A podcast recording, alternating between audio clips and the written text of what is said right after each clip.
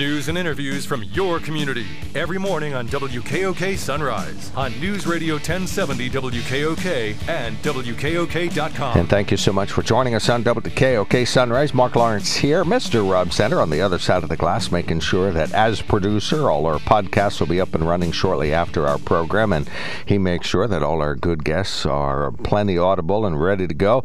Mike Molesevich, our first guest. Good morning, sir. Thanks for calling in. Good morning, Mark.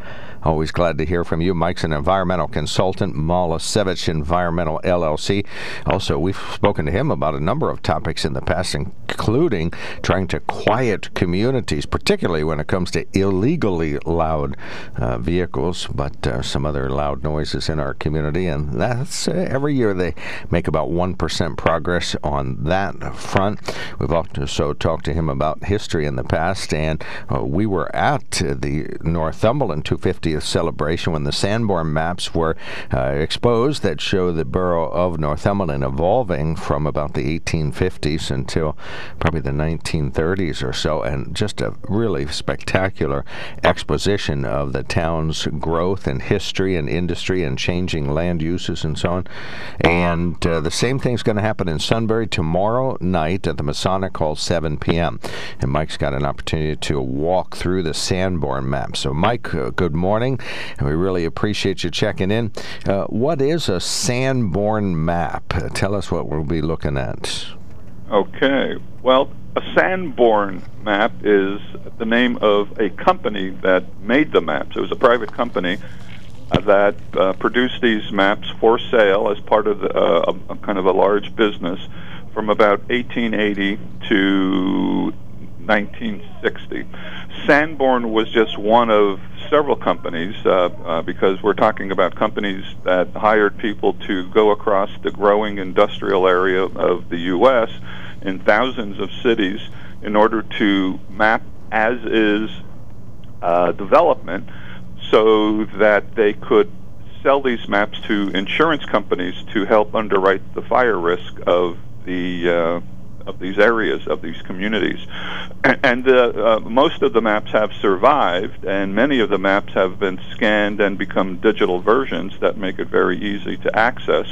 So, what I'm going to do on uh, t- well, tomorrow, uh, Wednesday, at uh, 6 o'clock at the Masonic Lodge as part of the uh, Sunbury Centennial Celebration is to present first of all, an introduction to the maps, who, what, when, and then I'm going to start with about, I think it's uh, 1887 is the first map produced for uh, Sunbury, and uh, uh, show, project uh, the images that I've downloaded onto basically the wall because they have a nice bright wall.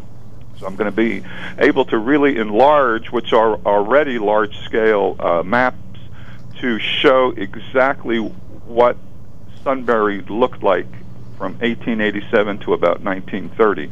And why those dates? Well, those are the time periods of when the maps existed and what we have available. And it's really quite fascinating to see what was there and perhaps sometimes still there because some buildings still exist, but uh, what no longer exists. And and the first thing that jumps to mind, and the, and the first map I'm going to sh- start with, shows this massive lumbering operation uh, down along uh, Front Street that extended to uh, up Arch and Race Streets. That was just incredibly large and sophisticated. Uh, that would bring uh, lumber down from uh, probably the Williamsport northern area, and then it was uh, brought off the river and processed onto uh, this this facility. And that's just one one example. So, uh, if you have time, uh, if the listeners have time, this is uh, one of many activities going on with the Sunbury celebration. And so, uh, I just wanted to do my part and explain and show uh, um, some more history that most people will not have seen because most people aren't aware of these maps. They were kind of like a secret little uh, gem, and once you learn about them, uh, it's quite fascinating. And and these are available for other towns across Pen- uh, Pennsylvania and the U.S. And so, who would look at a Sanborn map? Would take us back to 1887. A Sanborn map of Sunbury's produced. Who's going to look at it? Well, actually, uh, your local insurance company, let's say Purdy Insurance Company in downtown Sunbury, uh, would have these, and and I ha- I was able to purchase uh, and, and acquire an original version of uh, um, uh, an original Sanborn map of Lewisburg, and it was from uh, a local insurance company that was bought and sold, and, and they found this uh, map in, literally in the attic.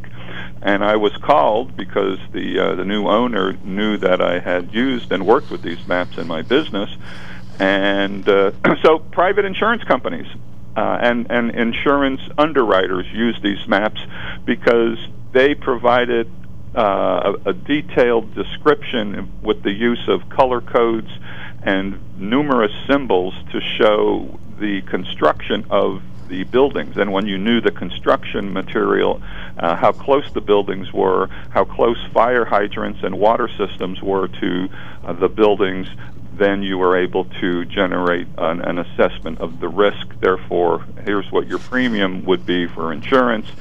And there was even uh, a concept of a, of a night watchman that is described on these maps. And a night watchman was a, a person, most likely a guy back then, who walked around these massive, large industrial buildings, uh, checking into various clock stations in order to show the insurance company that we have a person who's basically doing a night patrol so that if a fire did exist, uh, it would be able to be reported and responded to quickly. Well, and you see municipalities grow and change by looking at one year's map and then 10 years later and X years later.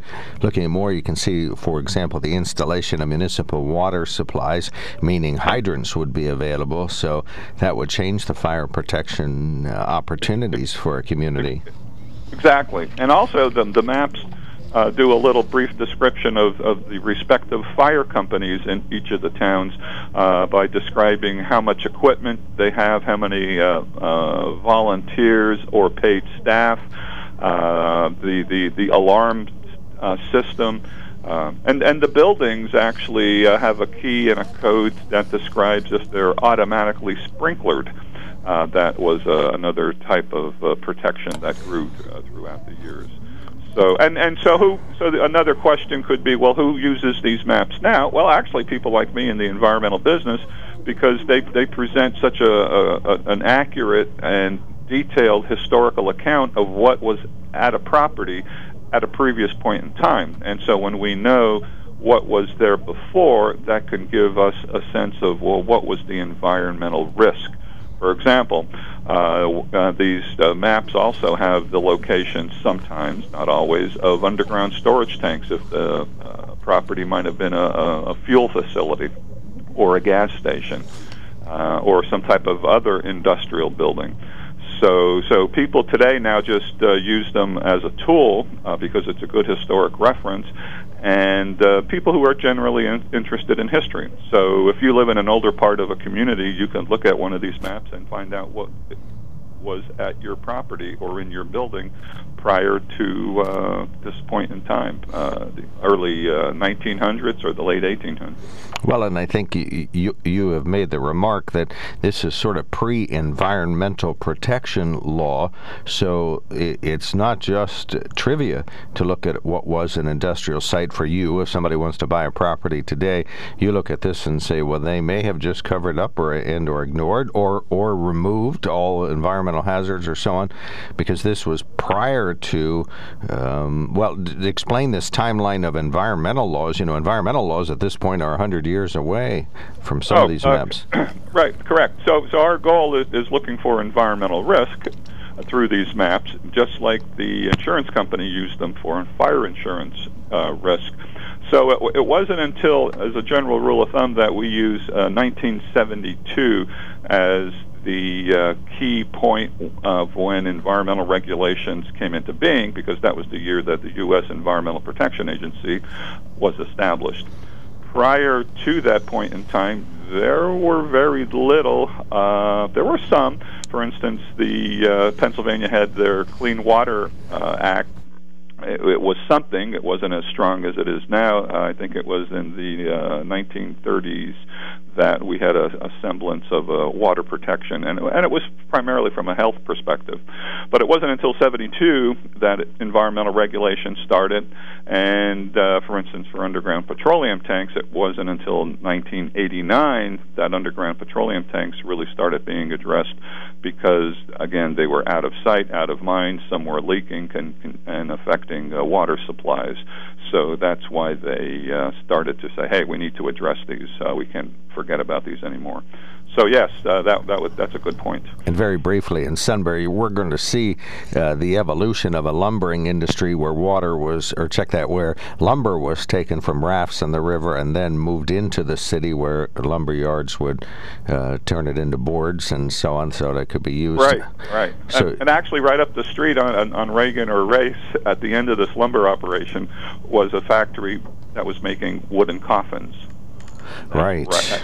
That's that's right. That's right on the map. And actually, the, the, the lumber operation is like a little city in itself because they had their own power generation, and they had their own narrow gauge uh, uh, rail trestle that helped uh, transport the, the product in, in, in and around that whole multi-block area. Oh, and the other interesting thing uh, that was in, uh, from a Sunbury perspective is we're going to be able to see where some of the first electrical generating stations were in the city uh, through these maps. All right. And do you happen to remember the name of that lumber company in Sunbury from the maps? Uh, n- uh, not offhand. I'll text it to you. okay. Right. All right. Always don't ask questions if you don't know the answer, Mark. All right. Well, thank you so much for this glimpse. I, I hope folks are intrigued at this because you're going to see, well, uh, as we're mentioning, a massive industry in Sunbury that was thriving in and of, of itself a, a, community, and then uh, the evolution to where there's all, there. Well, there is no remnants of it today. No more Coffin Company. No more Brocious Lumber, which was on right, Second right, Street. Right. All of that gone. So. Oh, here's a, here's a, another fascinating one on Sunbury was uh, uh, Sunbury had a, a very large brewery, and that I do remember that one. It was called Cold Spring Brewery. And that would be what on Sixth Street or Seventh Street near. It, w- it was up roughly where the, uh, the the ice skating ring is and those uh, recreation uh, areas, uh, uh, those like the skateboard park uh, north, north north of Weis Market, north uh, Fourth Street, because there was a large flat area there, and uh, those were, there were some uh, springs up there uh, that provided some high quality water. Hence the name Cold Springs uh, Brewery. Now, if the casual history that I've learned from other folks is any indication that building is at least one of those buildings is still there. So oh, okay. we'll, we'll, look for that and see if we can check that out. Okay, Mike, great. thank you so much for all you're doing with these maps and these communities. Of course, you get nothing but a good feeling from sharing this great knowledge. So you get no personal gain from it, and you just love sharing this, and so we love yeah. hearing it. Yeah, it is. Yeah, right. Exactly. And thank okay. you. All right, and we'll see you tomorrow night. Okay, great. Thank you, Mark. Bye. That is Mike Molesevich, environmental consultant, Molesevich Environmental LLC, uh, and a history buff, and talking about history and the evolution of industrial history and community history and housing history in Sunbury tomorrow night during the semi quincentennial presentation, 7 p.m.